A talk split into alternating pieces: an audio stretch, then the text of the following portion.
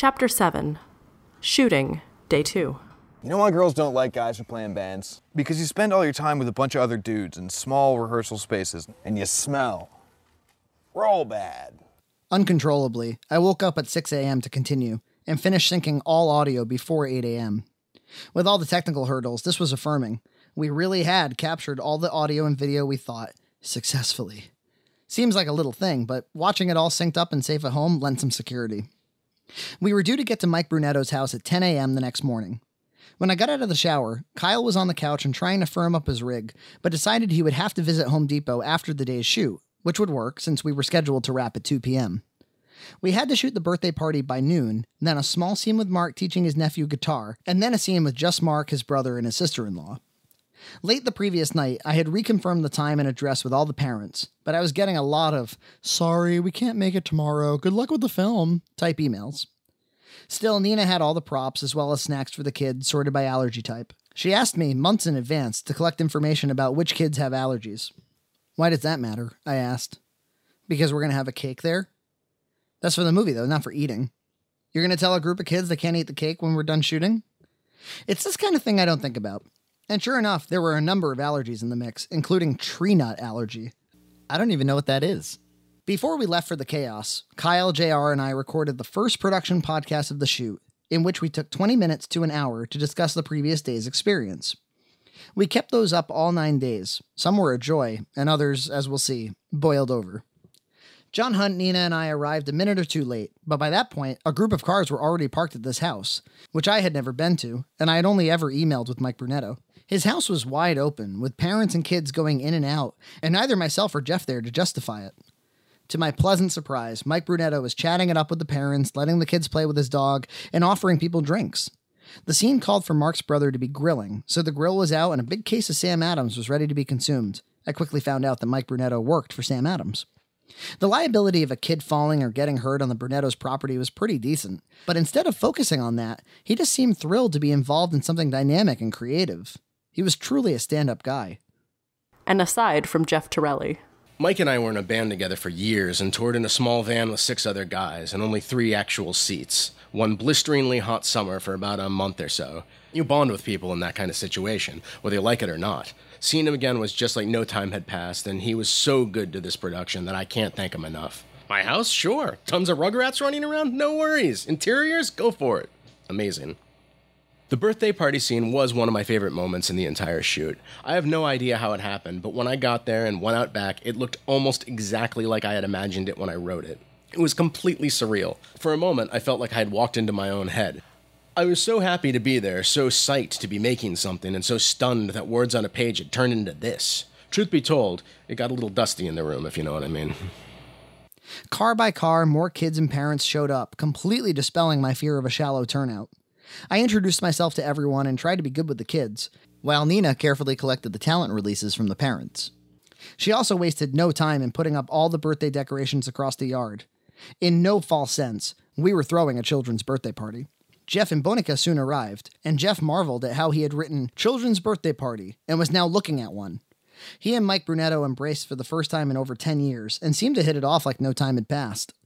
When I felt confident that enough folks had shown up and we should begin shooting, it was about 10:30 a.m. and many parents expressed that they had to leave by noon. I made a public announcement introducing myself and each of the cast and crew, as well as our intention to be done in an hour and a half. The kids immediately began running around like maniacs, as though they were at a children's birthday party. We needed some footage of them doing just that, so we didn't interfere and instead tried to capture it. The sun was beating down somewhat hard, making big sun highlights and large shady spots, which wasn't ideal. So we all got a little cranky and hot, especially Kyle. Since we were just grabbing pickups of kids running around and being themselves, we failed to clap in most of the shots, and John grumpily reminded me that if we're not clapping, it's going to be difficult to sync the shots later. I knew he was right, but clapping distracted the kids and made them aware of the camera, so he simply rolled audio and I suffered through it in post production. Some of the kids were total screen queens, craving attention from either our camera or Bonica's. Those kids were easy to ask things from, like to harass John Ryan or to yell and scream for ambient audio. Some kids seemed dragged there, as the parents hilariously reminded them to look happy, and some were just tiny and adorable. Mark was written to be grossly eating a hot dog and drinking a beer as the kids frolicked and played around him.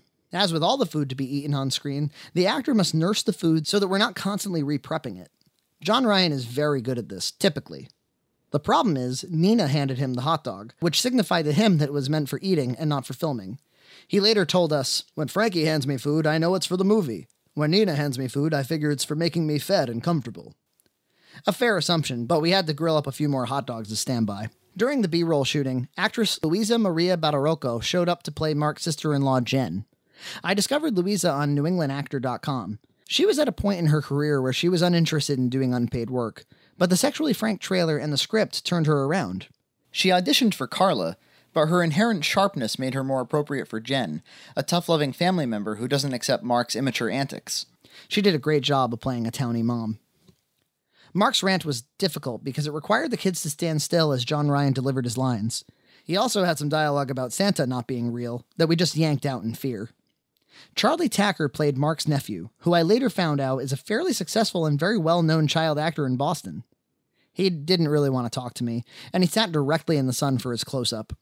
It was hard to convince him to keep his arm down throughout the scene as he tried to shield his eyes. As Nina predicted, the kids only had one thing on their minds the cake. For the scene, Nina had to cut the cake into pieces that were all on plates. We placed John Ryan at the little table with the cake slices, and I personally thought it would be hilarious if he had visibly eaten a bunch of it, but the kids did not find the idea funny. We actually finished before noon, but it was still a trick to get the kids to hold on for cake that long. We did, wrapped them, and considered the children's birthday party to be a big success.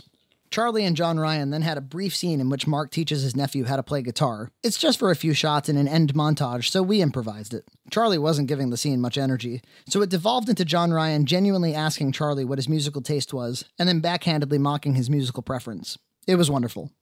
Finally, we shot the scene where Mark recruits his brother and sister in law to help him with his taxes.